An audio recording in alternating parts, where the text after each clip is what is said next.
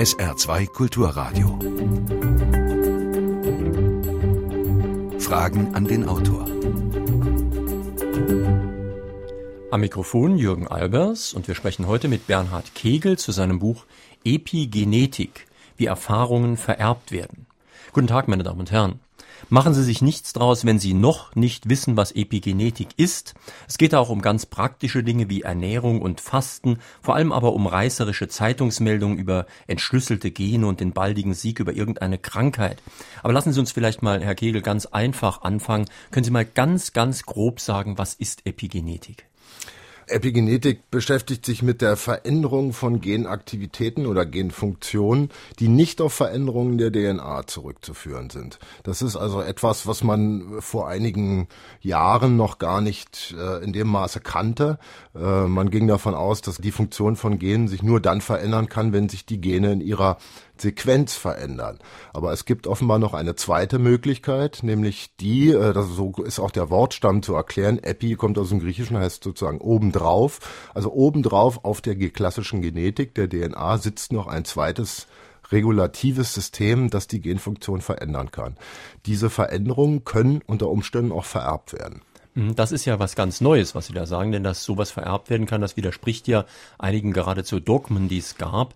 Und ich habe eben schon angedeutet, das Thema ist eigentlich auch brisant deswegen, weil uns ja oft so ganz eindimensional gesagt wird, da ist ein Gen, das ist halt so, wie es ist, und dann kann man das aus- oder abschalten und kann dann ganz einfach vielleicht eine Krankheit beseitigen. Und indem Sie zeigen, wie kompliziert das ist, stellen Sie das ja eigentlich auch in Frage.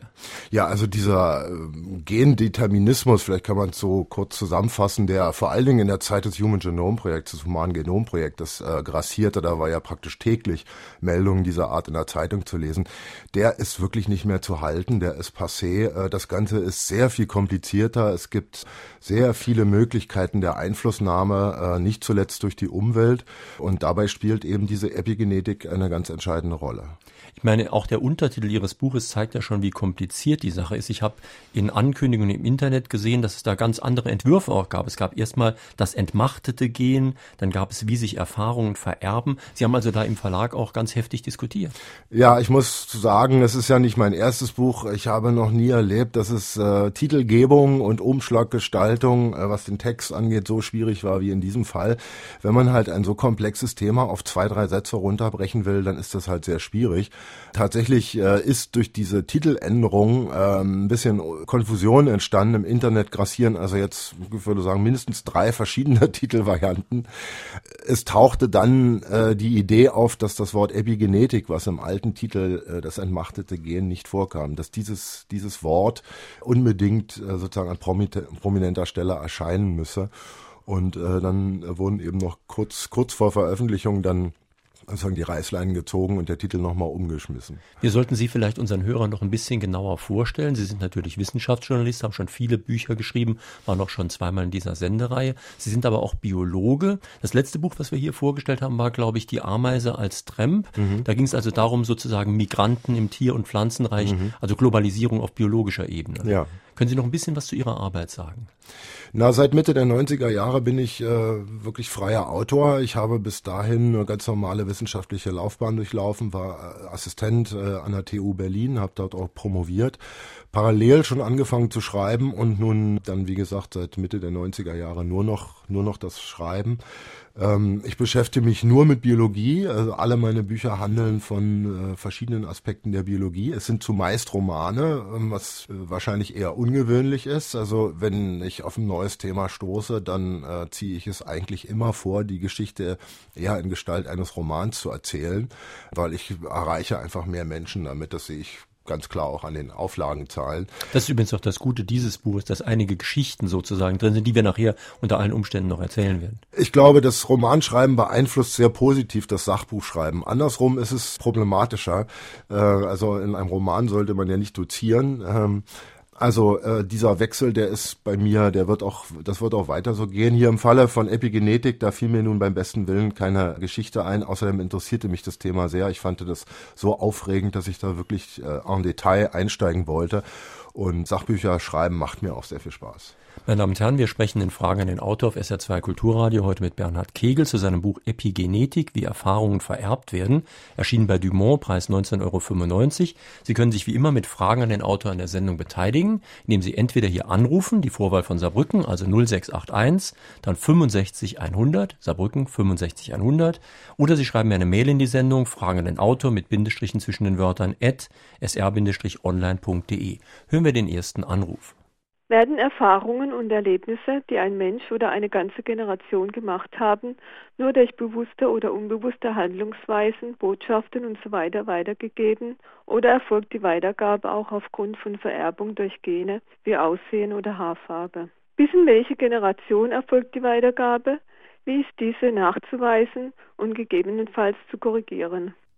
Ja, das ist eine ganz grundsätzliche Frage. Da geht es mal genau um Ihr Thema. Ja, also ähm, man muss sagen, wahrscheinlich wird die Weitergabe äh, auf beide Weisen erfolgen. Die äh, sprach eben von sozusagen unbewusster Weise, also durch, durch Körpersprache und sowas.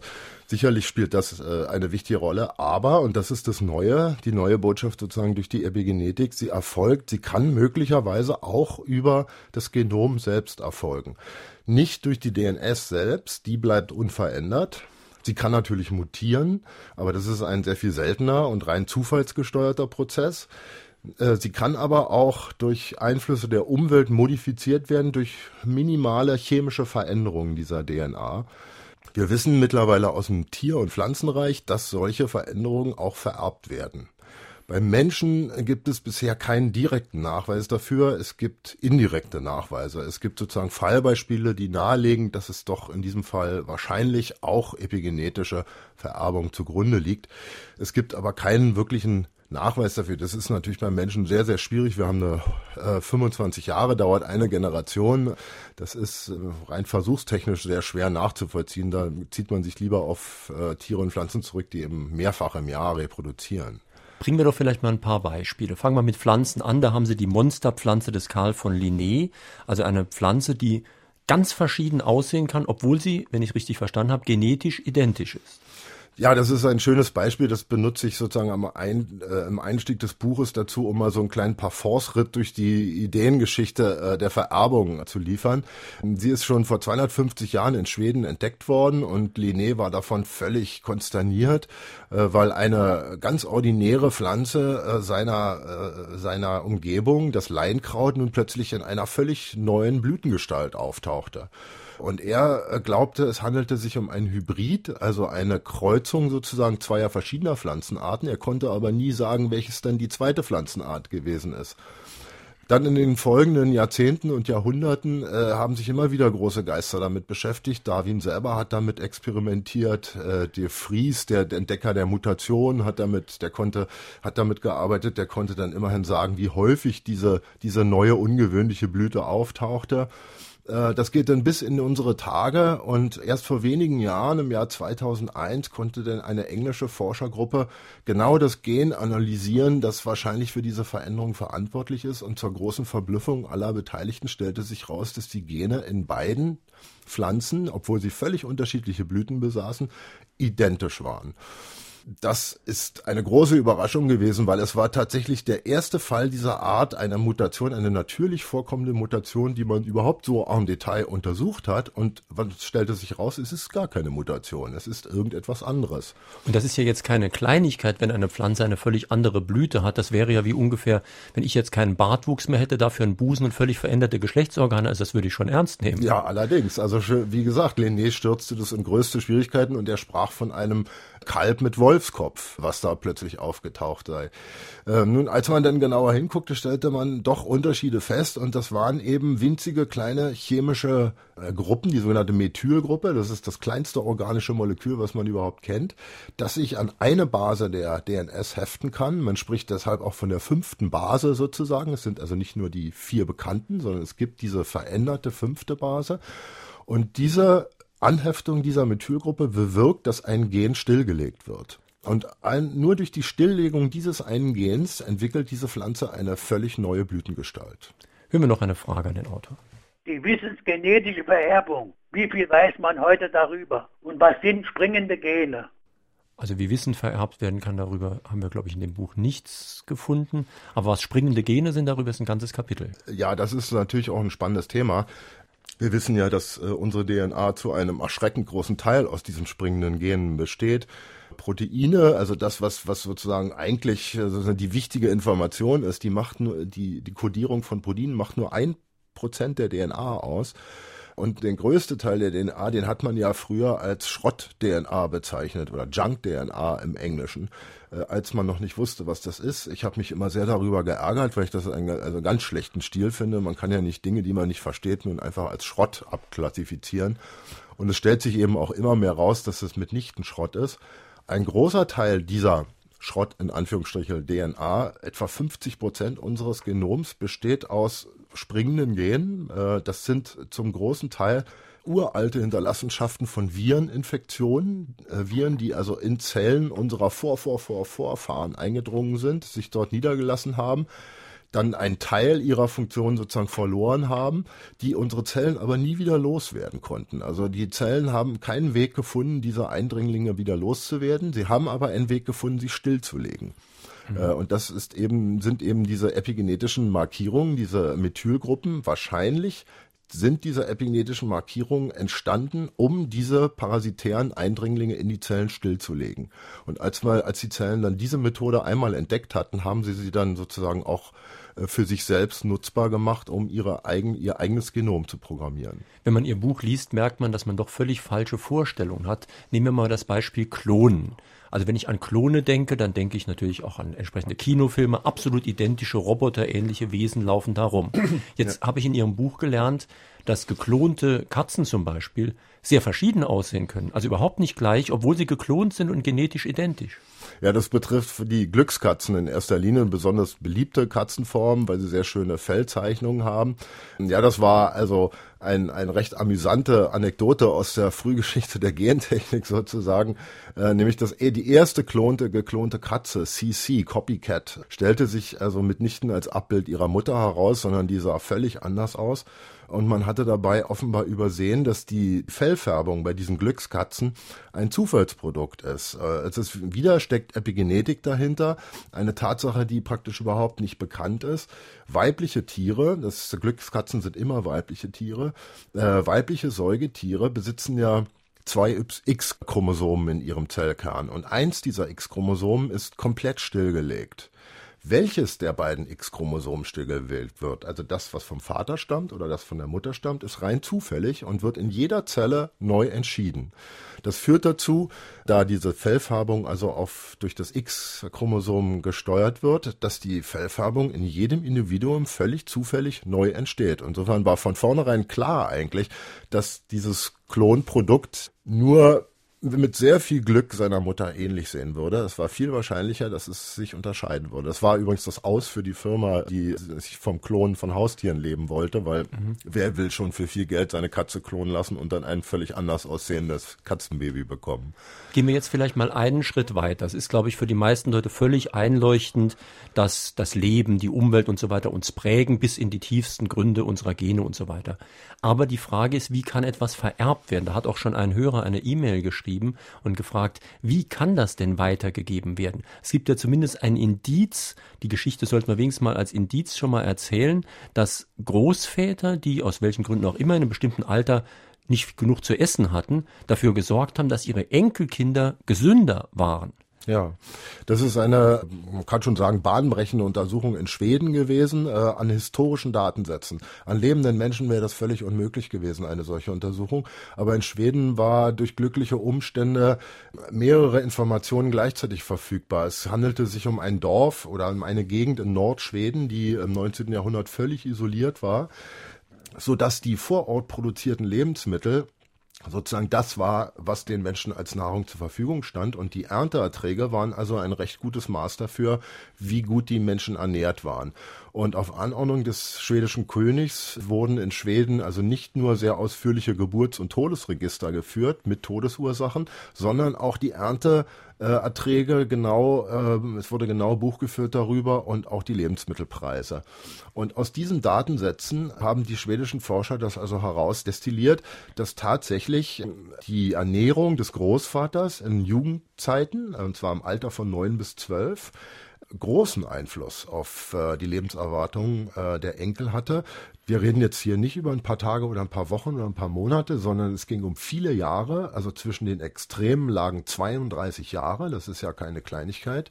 Und ähm, im gegenteiligen Fall, wenn sehr viel Nahrung zur Verfügung stand in diesen Jahren, dann hatte das einen negativen Einfluss auf die Enkel. Im anderen Fall, wenn die äh, Großväter hungern müssten, dann hatte das einen positiven äh, Effekt auf die Lebenserwartung der Enkel. Man fand dann, als man die Methoden noch verfeinerte, das Gleiche auch für die Großmütter. Allerdings der Effekt war nur auf die Enkelinnen, also nur auf die Mädchen beschränkt das waren absolut verblüffende Ergebnisse, die man bisher so in dieser Form noch nie gefunden hatte. Leider, leider muss man sagen, äh, geht die Geschichte nicht weiter. Das heißt, wir können also sozusagen nicht mehr in die Zellen dieser Menschen hineingucken und sehen, was, was ist denn da nun wirklich vererbt worden. Äh, wir wissen aber auf dem Tier- und Pflanzenreich von anderen Beispielen, dass es wahrscheinlich wieder solche Methylgruppen, von denen ich schon gesprochen habe, gewesen sind, die an der DNA an bestimmten Genen hafteten und äh, dann übertragen worden sind. Dieser Fall der Vererbung ist, das muss ich ganz deutlich sagen, bei Menschen noch sehr umstritten und er ist, also die Nachweise sind äh, mager, ich will es mal so umschreiben. Aber es gibt auch keine alternative Erklärungsmöglichkeit. Es sei denn, wir, wir postulieren ein, noch ein drittes Vererbungssystem, was wir noch gar nicht kennen. Das ist ja extrem unwahrscheinlich. Also es ist viel wahrscheinlicher, dass wir sozusagen mit dem, was wir jetzt schon wissen, das irgendwie erklären könnten. Und dann muss man wohl davon ausgehen, dass diese an der DNA heftenden kleinen Methylgruppen, die also ein Gen oder mehrere Gene beeinflusst haben in seiner Aktivität, über die Generation vererbt worden sind. Jetzt gibt es auch unterschiedliche Anschauungen. Ist es ein Unfall oder ist es so zersteckter System dahinter? Es gibt Forscher, die sagen, das ist eigentlich ein, ein Unfall, weil bei der Produktion von Spermien und Eizellen wird eigentlich werden eigentlich alle alten Methylgruppen gelöscht und entfernt. Eigentlich dürften die also nicht in die nächste Generation weitergegeben werden. Es kann aber sein, dass hin und wieder mal was durchschlüpft, dass einfach ein Fehler passiert und doch ein paar in die nächste Generation gelangen. Andere, wie äh, Eva Jablonka, das ist äh, eine israelische Forscherin, die sich seit vielen Jahren damit beschäftigt, sagt, da steckt System dahinter. Praktisch jedes Gen kann davon betroffen sein. Äh, und dann müssten wir davon ausgehen, dass wir es hier mit einem zweiten System der Vererbung zu tun haben, dass also tatsächlich Umweltinformationen möglicherweise geschlechtsgebunden, also entweder nur unter den männlichen oder nur unter den weiblichen Individuen in kommende Generationen transportiert. Mal so ganz einfach logisch betrachtet, ohne irgendwelche Ahnung von der Biologie zu haben. Es wäre ja unter dem Gesichtspunkt der Evolution und unter dem Gesichtspunkt des Überlebens der Gattung und so weiter gar nicht so schlecht, wenn Informationen auch weiter vererbt werden könnten. Zweifellos. Also das funktioniert natürlich nur so lange, wie die Umweltinformationen, die die Eltern oder Großeltern erfahren haben, auch noch zutreffen für die Enkel. Wenn sich die Umwelt äh, verändert ähm, und die Enkel dann trotz der Informationen, die sie sozusagen von ihren Vorfahren erhalten haben, äh, sich ganz anders darstellt, dann würde sich das negativ äußern. Da aber offenbar ja solche Vererbungen weit verbreitet sind, überall im Tier- und Pflanzenreich, muss sie ja wohl doch eher erfolgreich gewesen sein. Und ähm, solche Prognosen, ähm, die Wissenschaftler sprechen regelrecht von Prognosen, die da über die Zukunft gemacht werden, äh, scheinen eher zugetroffen zu haben.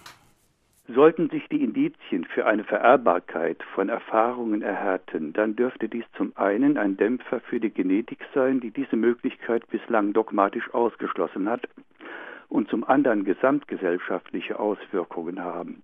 Im wissenschaftlichen Bereich, etwa in Soziologie, aber auch der Psychologie und Medizin, wo sich das Spektrum für die Ursachen so mancher Fähigkeiten, aber eben auch Störungen und Krankheiten, vor allem psychischer Art, dann ja um einiges erweitern dürfte. Oder ist Ihnen das zu spekulativ? Nein, das ist überhaupt nicht spekulativ, ganz im Gegenteil. Also bei meinen Veranstaltungen bisher äh, war ich sehr erstaunt, dass sehr viele Psychotherapeuten und Psychologen im Publikum saßen. Für die ist das geradezu eine Offenbarung, diese neuen Erkenntnisse der Epigenetik, denn äh, plötzlich beginnt sich sozusagen der Kreis zu schließen zwischen körperlichen, äh, körperlich nachweisbaren, biochemisch in den Zellen nachweisbaren Veränderungen und der Psyche. Die sind hoch daran interessiert, ein Dämpfer für die Genetik, äh, ja, vor allen Dingen für die für die äh, sozusagen bisher geltende Evolutionslehre, die das ja kategorisch ausgeschlossen hat, wie der Hörer eben ganz richtig sagte. Das ist ein Dogma, das seit Anfang des 19. Jahrhunderts gilt. Man hat einen berühmten französischen Forscher, den Lamarck, äh, damals lächerlich gemacht, äh, mit diesem berühmten Giraffenbeispiel. Das äh, kennen sicherlich auch viele Hörer. Nicht die Giraffe hat deshalb einen langen Hals bekommen, weil sie sich von Generation zu Generation immer wieder versuchte, in die Baumkrone zu strecken und so wuchs der Hals sozusagen von Generation zu Generation um eine Winzigkeit. Das ist natürlich eine Vorstellung, die ist zu naiv und die kommt auch bei Lamarck äh, nur ganz am Rande vor. Man hat die aber sozusagen herausgepickt, um diese Vorstellung generell lächerlich zu machen. Für die äh, Leute damals gab es eine ganz strikte, rigorose Trennung zwischen dem, was der Körper oder der Geist eines Individuums erfährt im Laufe seines Lebens und der Weitergabe. Das hatte überhaupt nichts miteinander zu tun. Weitergegeben werden kann nur das, was in den Keimzellen sich befindet und das ist abgeschirmt von von diesen Einflüssen der Umwelt. Nun stellt sich aber heraus, dass das äh, so sicherlich in dieser strikten Form sicherlich nicht stimmen kann. Es gibt Einflüsse der Umwelt, die auch in folgende Generationen übertragen werden können, im Tier- und Pflanzenreich eindeutig nachgewiesen. Beim Menschen wird dieser Nachweis auch kommen, da bin ich ganz sicher. Und das ist ja auch ganz interessant. Es gab ja über Jahrzehnte geradezu einen Krieg zwischen den Vertretern des Anlagekonzepts und des Umweltkonzepts. Also das ich geprägt bin nur durch meine Gene sozusagen mhm. oder geprägt bin durch meine Umwelt. Das war ja fast ein Glaubenskrieg zwischen ja. diesen beiden Fraktionen. Und es zeigt sich ja auch durch diese neuen Erkenntnisse, was klügere Leute schon immer gesagt haben, dass es nicht ein Entweder-Oder sein muss, sondern es gilt beides und beides ist sogar eng miteinander verwoben. Das ist eine ganz und gar künstliche Unterscheidung, denn Genome existieren ja nicht losgelöst äh, im, im, im Nichts, sondern sie existieren in einer Umwelt und sie müssen sich in einer Umwelt behaupten. Und dass es da Wechselwirkungen gibt, das äh, erscheint gut, im Nachhinein ist man immer schlauer, aber das erscheint aus heutiger Sicht fast selbstverständlich. Wir beginnen nun nur langsam zu verstehen, wie das molekularbiologisch funktioniert. Es ist natürlich zwei verschiedene Paar Schuhe, ob man sagt, äh, ja, das ist, äh, müsste doch eigentlich so sein und das klingt doch sehr plausibel und wirklich den Nachweis zu erbringen, ja, wie funktioniert es denn in der Zelle? Und da äh, kommen wir langsam ein paar Schritte voran. Kommen wir doch mal auf ein Beispiel, das auch gesellschaftspolitisch nicht ganz ohne Brisanz ist, nämlich die fürsorglichen Mütter, wohlbemerkt fürsorgliche Rattenmütter, die das Verhalten ihrer Kinder und vielleicht auch sogar genetische Dinge längerfristig prägen. Das geht ja auf den zweiten Teil der Frage von dem Hörer eben zurück. Ja, das ist ein ganz faszinierendes Beispiel, weil es auch wieder eine Brücke zum Menschen schlägt. Man hat bei Ratten gefunden, dass die Rattenbabys, die von ihren Müttern intensiv geleckt und gepflegt werden, zu mutigen, robusten Prachtratten sozusagen heranwachsen, während Ratten, die äh, von ihren Müttern eher weniger gepflegt werden, äh, das hängt nicht von der Zeit ab, die die Rattenmütter mit ihren Babys verbringen, sondern es ist wirklich eine, ein Verhalten, das manche Mütter eben eher zeigen und manche Mütter kaum zeigen. Also Rattenbabys, die kaum gepflegt werden, werden eher zu ängstlichen, vorsichtigen Tieren, die sich immer in die dunkelste Ecke des, des Käfigs äh, verstecken. Man hat das dann natürlich auch äh, versucht, äh, biochemisch zu untersuchen und hat tatsächlich im Gehirn, im Hippocampus, einer sehr alten äh, Gehirnregion, hat man wiederum solche epigenetischen Unterschiede wieder in Form dieser Methylgruppen. Es gibt noch andere epigenetische Unterschiede, aber bleiben wir mal bei den Methylgruppen feststellen können. Ein bestimmtes Gen ist in den ängstlichen Tieren praktisch inaktiv, während es in den mutigen, also als Kinder geleckten, gepflegten äh, äh, Rattenbabys ist es aktiv und führt zu einer Dämpfung der Stressantwort.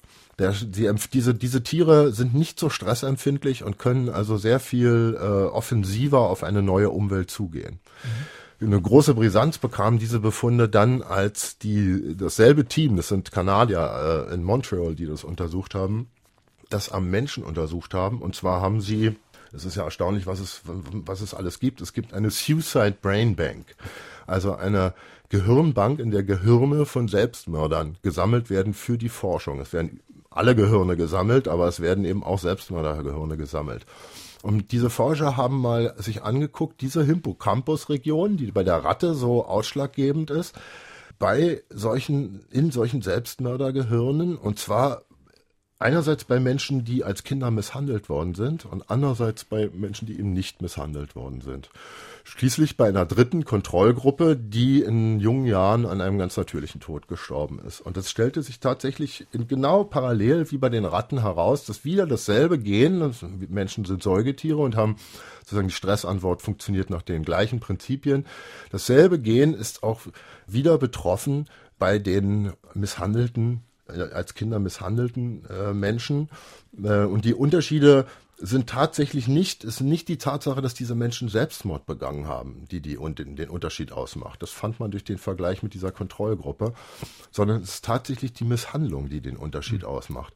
Nun könnte man ja sagen, was in Ihrem Buch übrigens auch wörtlich sagen, mhm. das ist jetzt wirklich keine schrecklich neue Erkenntnis, dass also misshandelte Kinder daran spätere Folgen haben. Das ist sogar eine ziemlich das, banale äh, wäre Erkenntnis. eine absolute Banalität. Aber es ist natürlich schon erstaunlich äh, und neu zu erfahren, dass diese diese Einflüsse bis ins Genom, bis ins Innerste der Zellen gehen und am Genom selbst, an der DNA, am Allerheiligsten sozusagen, äh, Spuren hinterlassen das ist schon eine interessante und auch brisante äh, neue Information. Was wir wiederum nicht wissen in diesem Fall ist, inwieweit es zu einer Weitergabe in folgende Generationen kommen kann. Jetzt müssen wir, weil wir den Vergleich von Ratten und Kindern, oder menschlichen Kindern sowieso schon gezogen haben, natürlich auch sagen, die Rattenmütter haben natürlich ihre Gründe für ihr Verhalten. Und zweitens hat sich ja auch gezeigt, dass es vielleicht sogar das in dieser Situation angemessene Verhalten ist. Das heißt, dieses Vernachlässigen war vielleicht sogar evolutionsmäßig gesehen das richtige Verhalten.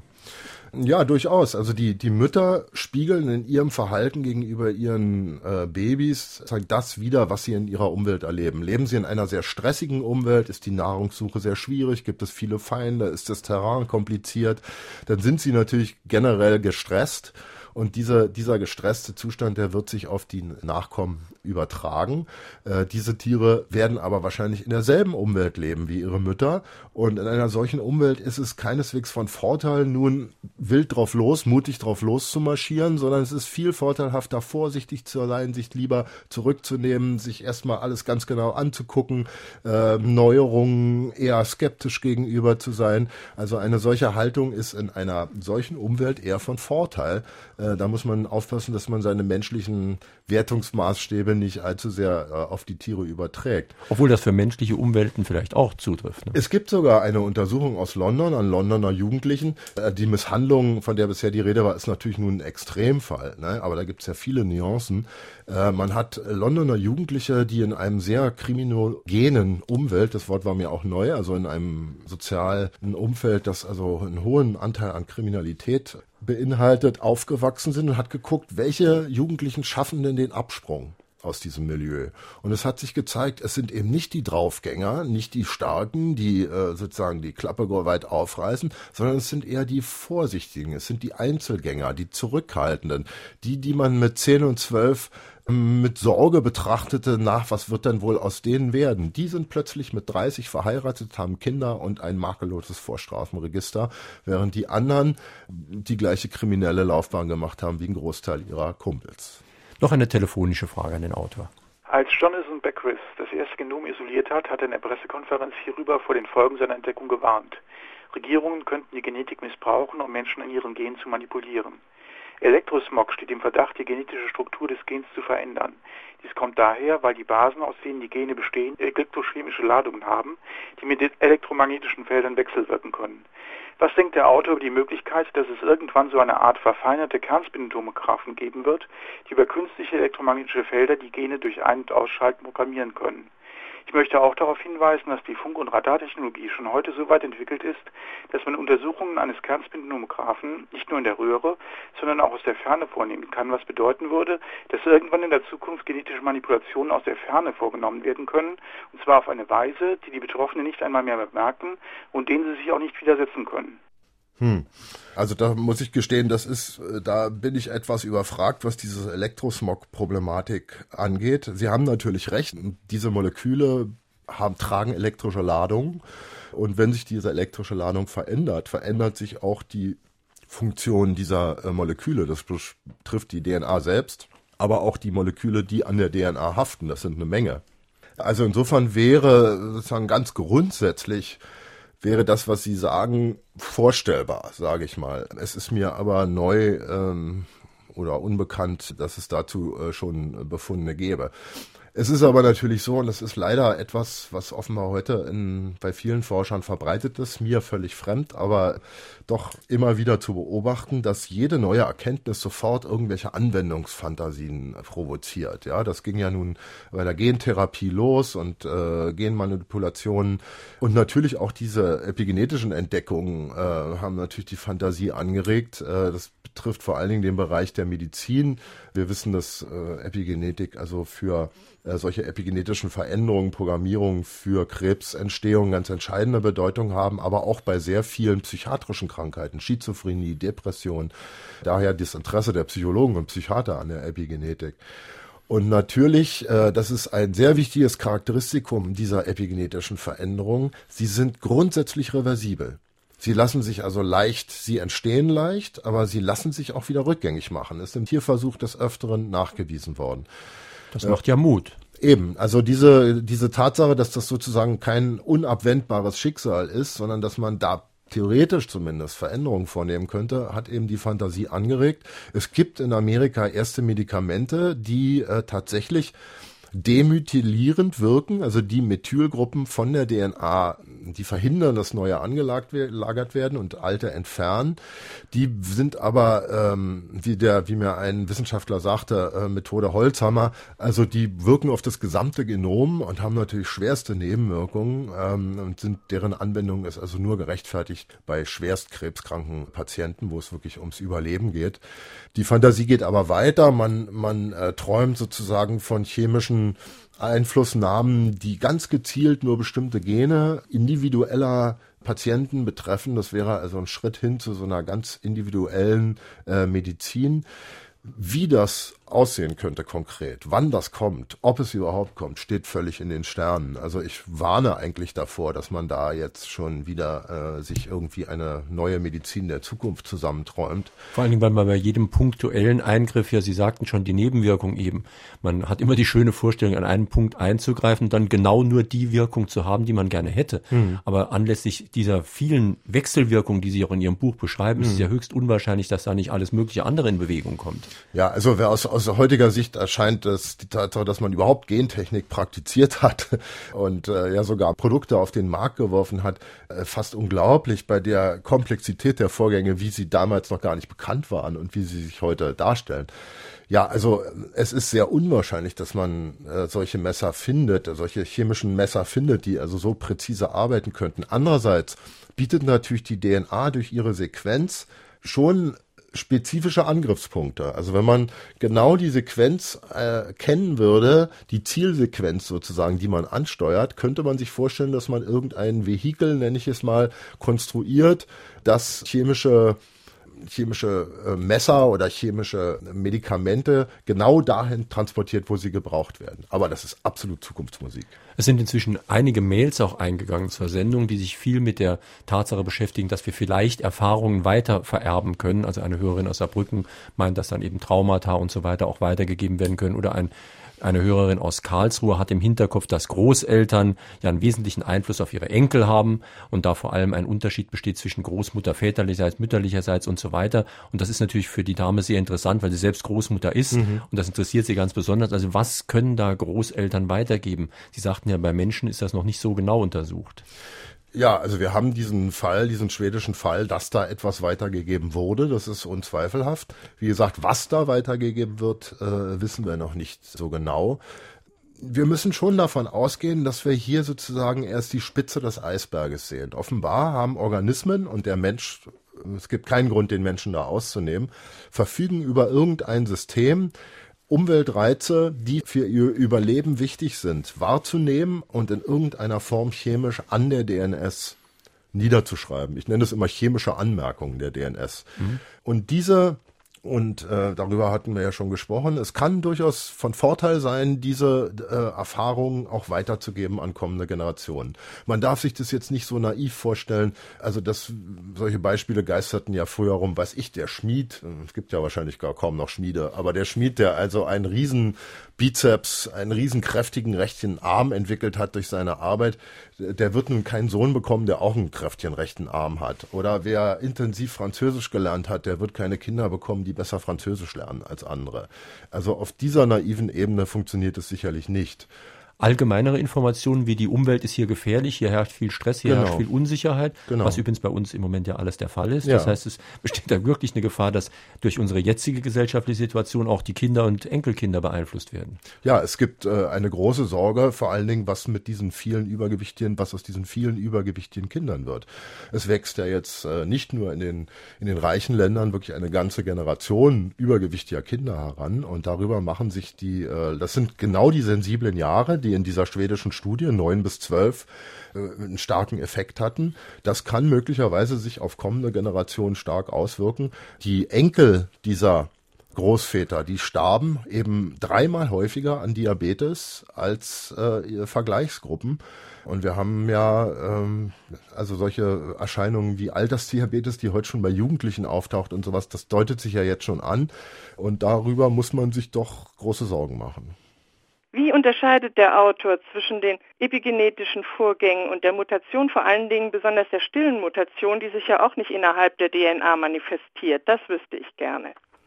Also ich weiß nicht, was Sie jetzt mit stiller Mutation meinen. Es gibt, die sich nicht in der DNA manifestieren würde. Es gibt natürlich Mutationen, die sich in der DNA, der Mutationen können sich nur in der DNA abspielen. Woanders gibt es keine Mutation. In der Sequenz der DNA. Einzelne Basen der DNA werden durch andere Basen ersetzt oder ganze Abschnitte fallen heraus oder werden umgekehrt wieder eingesetzt. Solche Veränderungen, das sind Mutationen. Es gibt aber natürlich solche, die keine unmittelbaren Konsequenzen haben die äh, geschehen und äh, einfach äh, sozusagen die DNA in Abschnitten verändern, die jetzt keine unmittelbaren Konsequenzen für die Besitzer dieser DNA haben. Wenn Sie das mit stiller äh, Mutation meinen, dann äh, gibt es das natürlich, ist aber etwas ganz anderes als diese epigenetischen Informationen. Denn, Inform denn Veränderungen der DNA werden erstmal grundsätzlich natürlich, sofern sie in den Keimzellen erfolgen, an die kommende Generation weitergegeben und sie persistieren über lange, lange Zeiträume. Äh, wenn sie einmal geschehen sind, dann bleiben sie, es sei denn, sie verleihen ihrem Träger sehr negative Eigenschaften, bleiben sie über viele, viele Jahre erhalten. Bei der Epigenetik sieht das ganz anders aus. Das ist, das ist ein sehr labiler Zustand, der kann entstehen, der kann aber auch wieder vergehen.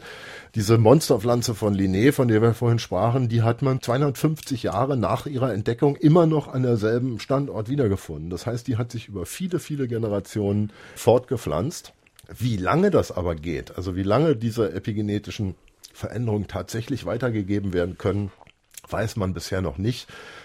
Man schätzt eher, dass es sich um einen kurz- bis mittelfristigen Zeithorizont handelt. Erklären Sie mir doch noch mal ein bisschen genauer, was neu ist an den Sachen, die Sie beschreiben. Denn schon ich habe in der Schule gelernt, dass es zwischen dem Phänotyp und dem Genotyp, also dem Erscheinungsbild und der genetischen Grundlage, deutliche Unterschiede geben kann. Das ist also nichts Neues. Aber bei Ihnen scheint es jetzt nicht nur um belanglose Kleinigkeiten zu gehen, dass etwas ein bisschen anders aussieht, sondern es geht schon um grundlegendere Dinge. Ja, das scheint ein ganz generelles System zu sein, sozusagen Umweltinformationen in die Entwicklung mit einzubeziehen. Das ist bei vielen Pflanzen und Tieren absolut obligatorisch. Also zum Beispiel brauchen viele Pflanzen, um zur Blüte zu kommen im kommenden Frühjahr, eine Kältephase im Winter. Das nennt man Vernalisation. Also sie müssen eine bestimmte Periode von mehreren Wochen bei niedrigen Temperaturen zubringen, sonst können sie im nächsten Jahr nicht blühen. Das wird epigenetisch vermittelt. Die Epigenetik schreibt sozusagen an der DNA, an den betreffenden Genen nieder, ob es eine solche Kälteperiode gegeben hat, wie lange, sogar wie lange sie gedauert hat. Weil je länger sie gedauert hat, desto schneller kommen die Pflanzen im Frühjahr zur Blüte. Auch das wird nicht, in diesem Fall ist keine Vererbung im Spiel. Es geht nur sozusagen um die Entwicklung einer Pflanze. Ähnlich ist es äh, bei sozialen Insekten warum wird aus dem, kann auf demselben Ei oder wie, äh, auf welche Weise kann aus demselben Ei mal eine riesige fruchtbare Königin, bei Ameisen oder Bienen zum Beispiel, entstehen, die ihr ganzes Leben lang Eier legt, die viele Jahre lang lebt, viel größer ist als ihre anderen äh, Stammgenossen. Oder eine sterile Arbeiterin, die nur ein paar Wochen lebt, äh, nie Eier legt. Heute weiß man, auch das geht über die Epigenetik, über bestimmte Stoffe, die mit der Nahrung aufgenommen werden. Gelee Royal? Äh, Gelee Royal ist das Geheimnis, könnte man denken. Also sowohl die äh, Arbeiterin als auch die Königin bekommen in den ersten Lebenswochen Gelee Royal gefüttert. Das ist ein Sekret der Ammenbienen. Und die zukünftigen sterilen Arbeiterinnen bekommen dann aber irgendwann Honig und Pollen gefüttert. Also ganz polemisch gesagt, der Honig macht steril. Der Honig, ja, in, in gewisser Sinne ja. Der Honig ist das Entscheidende. Die Ernährungsänderung bei den sterilen Arbeiterinnen, die bewirkt offenbar über Epigenetik eine Stilllegung bestimmter Gene, die dazu führen, dass diese Bienen völlig anders aussehen, völlig anders sich verhalten und auch ganz andere Aufgaben wahrnehmen.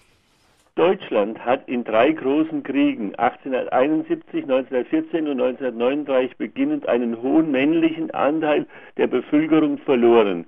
Ist dieser Blutzoll besonders im Zweiten Weltkrieg jetzt bemerkbar in der Jetztzeit? Fehlt uns als Volk männliche, verloren gegangene Erfahrung oder ist das schon wieder ausgependelt?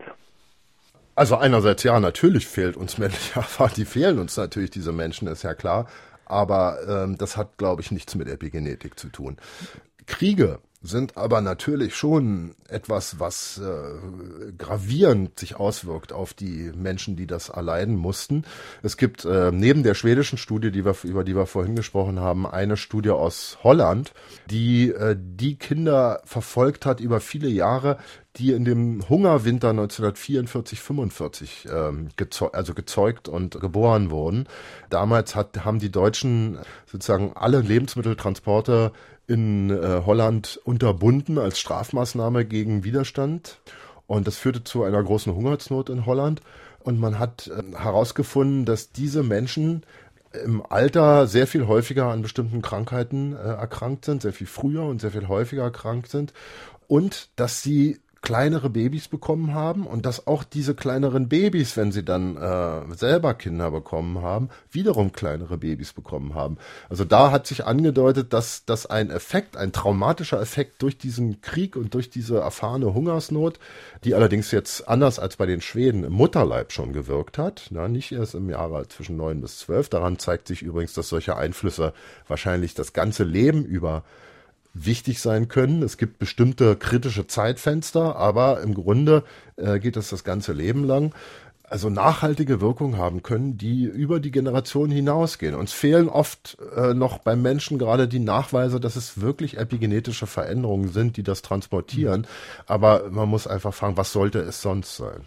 Es ist aber schon mal ganz interessant zu sehen an Ihrem Buch, wie viel komplizierter die Sachen oft sind, als wir denken. Sie haben zum Beispiel ein sehr anschauliches Beispiel eines Züchters, der hat einen Hammel gezüchtet, der hatte einen besonders dicken oder auch vielleicht schönen aus der Sicht des Züchters mhm. Hintern und war dadurch für die Fleischproduktion sehr attraktiv. Und der war dann froh, dass er das Ding gezüchtet hatte, nur hat sich nicht richtig weitervererbt. Ja, er hatte ihn Solid Gold genannt. Äh, da kann man schon sehen, dass er, also er hat nur noch Dollar vor seinen Echtes Augen Gold, gesehen. Ja. ja. als, als er diesen Hammel geboren, geboren wurde. Die Wissenschaftler haben das, denen war das dann zu profan, die haben das dieses Merkmal dann Kalipyge genannt, das heißt schöner Hintern übersetzt. Ja, der Erbgang dieses Merkmals ist so kompliziert, dass also eine Zucht ausgeschlossen war. Es stellte sich nämlich heraus, dass dieses Merkmal nur dann weitergegeben wird, wenn es vom Vater stammt. Und äh, als man das dann genauer analysiert hat, stellte sich fest, also selbst, äh, muss man sagen, selbst Tiere, die vom Vater und vom Mutter dieses Merkmal geerbt haben, die also reinerbig sind und nach landläufiger Meinung auf jeden Fall einen dicken Hintern hätten haben müssen, sahen aber ganz normal aus. Also in dem Moment, wo das Merkmal auch von der Mutter vererbt wird, tritt irgendein Mechanismus im Gang, der verhindert, dass sich dieses Merkmal ausprägt. Und es stellte sich tatsächlich raus, dass das eine Art epigenetischer Geschlechterkrieg ist, der da stattfindet. Die Mütter haben kein Interesse daran, so kann man sich das erklären, dass ihre Nachkommen also eine solche ausge die sozusagen ihre gesamte Energie, ihre gesamten Ressourcen in die Ausprägung dieses dieses wahnsinnigen Hinterteils geben. Die sollen gefälligst ihre Energie in ihre Nachkommen stecken. Die sollen möglichst viele Lämmer zur Welt bringen, evolutionsmäßig gedacht.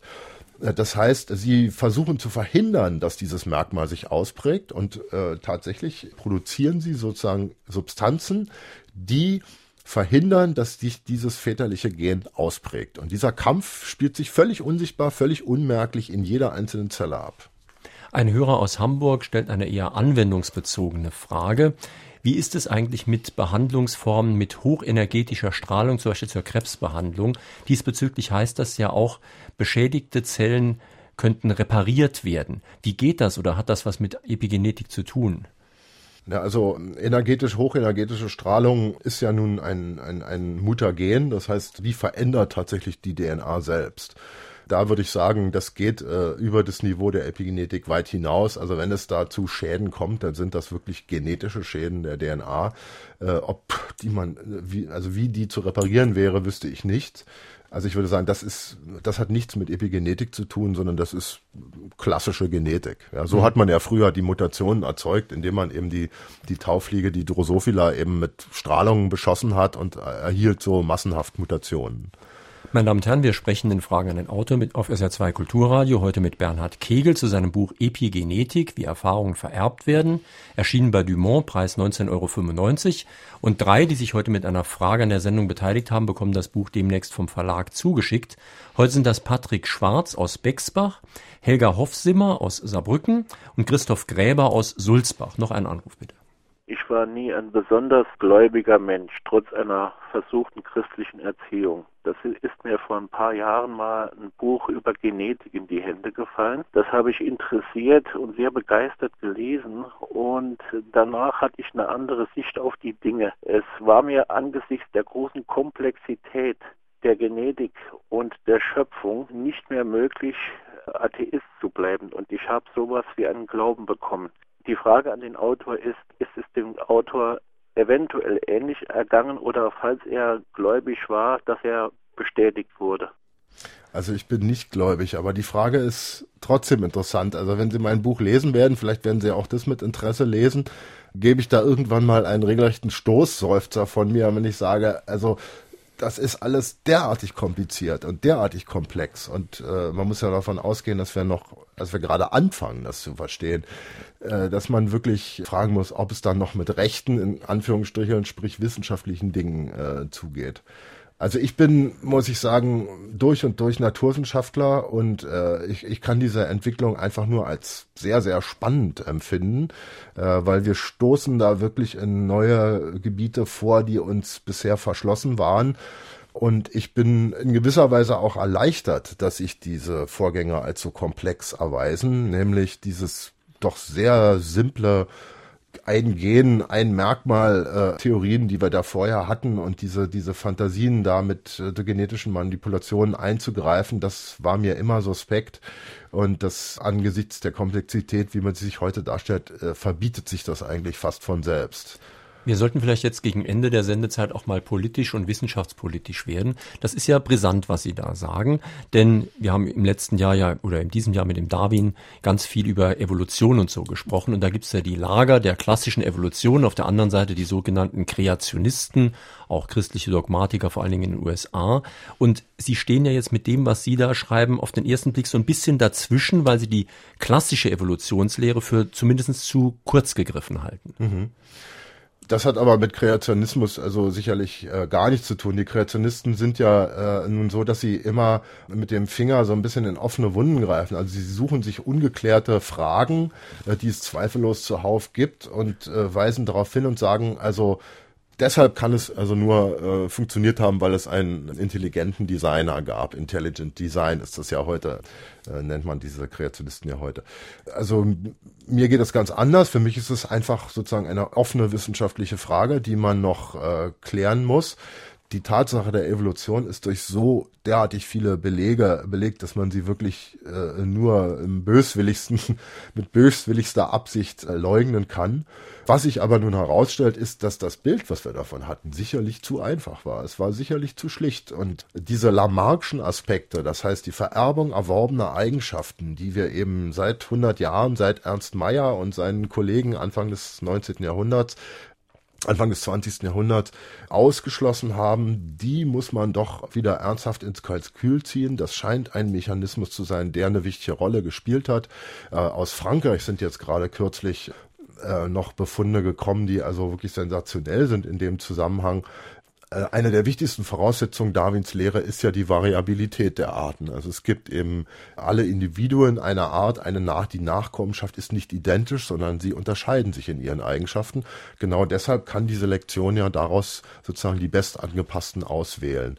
Die Frage ist, wie entsteht diese Variation? Und bisher äh, war man der Meinung, sie entsteht durch Zufall, durch ausschließlich durch Zufall, durch Mutation. Und jetzt zeigt sich, nein, sie kann eben auch durch Einflussnahme der Umwelt auf das Genom über epigenetische Mechanismen entstehen. Und das hat extreme Auswirkungen. In Frankreich, in Paris hat man mittlerweile 500 Stämme einer kleinen Pflanze gezüchtet, die alle genetisch identisch sind, sich aber nur epigenetisch unterscheiden. Die sind also im Grunde wie eineiige Zwillinge, bei denen weiß man das nämlich auch. Die sind genetisch identisch, aber sie sind epigenetisch verschieden. Und zwar je älter sie werden. Und genau das äh, ist bei diesen Pflanzen. Und diese 500 verschiedenen Stämme, die also alle genetisch identisch sind, sehen doch ganz unterschiedlich aus. Sie haben unterschiedliche Blühzeitpunkte, sie haben unterschiedliches Wachstum. Das heißt, Variation entsteht auch durch umweltinduzierte epigenetische Veränderungen. Und das sollte doch äh, also den Leuten, die über Evolution arbeiten und zu denken geben. Das muss man einfach in einer zukünftigen neuen veränderten Evolutionstheorie des 21. Jahrhunderts berücksichtigen. Also die Epigenetik trägt dazu bei, dass es eine viel größere Vielfalt gibt. Aus dieser Vielfalt wird dann wieder eine Art Auslese getroffen durch die Evolution. Ja. Aber eine spannende Frage ist natürlich noch außer der Auslese, ob und wie eben Sachen dieser Vielfalt weitergegeben werden über genetische Veränderungen dann vielleicht? Also bei Pflanzen, bei diesen, bei diesen 500 Stämmen, von denen ich eben sprach, die sind stabil über mindestens acht Generationen weiter vererbt worden. Also keinen Grund anzunehmen, dass sie nicht über weitere 10, 20 Generationen vererbt werden. Aber Sie haben natürlich recht, das ist eine Frage, die lässt sich noch nicht abschließend beantworten. Das ist sozusagen noch der, äh, der Punkt, wo, wo weitere Informationen dringend gebraucht werden. Und je komplexer die Organismen werden, desto ungewisser ist das, äh, bis hin zum Menschen, wo wir also äh, da nur indirekte Hinweise haben. Aber wenn Sie mich jetzt so mal sozusagen nach meinem nach meinem Bauch fragen würden, ja, mein Gefühl ist, dass da ein System entdeckt worden ist, das weit verbreitet ist, das überall verbreitet ist und das sozusagen im, im Gegensatz zur langfristig arbeitenden Evolution durch Veränderungen, durch Mutationen, die durch Mutationen vorangetrieben wird, ein, eine kurzfristige Veränderung haben, die über die Umwelt mitgesteuert wird. Meine Damen und Herren, in Frage an den Autor auf SR2 Kulturradio haben wir heute Morgen gesprochen mit Bernhard Kegel zu seinem Buch Epigenetik, Untertitel Wie Erfahrungen vererbt werden, erschienen bei Dumont, Preis 19,95 Euro. Und am nächsten Sonntag ist unsere Gesprächspartnerin Katrin Hartmann. Das Buch heißt Ende der Märchenstunde, wie die Industrie die Lohas und Lifestyle-Ökos vereinnahmt. Es geht da darum, dass es einerseits natürlich ehrenwert ist, im fairen Handel zu kaufen oder Bio-Lebensmittel zu kaufen. Aber die Frage ist, beruhigt das nur das eigene Gewissen, um munter weiter zu konsumieren? Ist Umweltschutz wirklich ohne Verzicht zu haben, ohne Verweigerung, ohne Einschnitte, die auch schmerzhaft sein können? Schönen Tag, schönes Weiterhören wünscht Ihnen jetzt noch Jürgen Albers.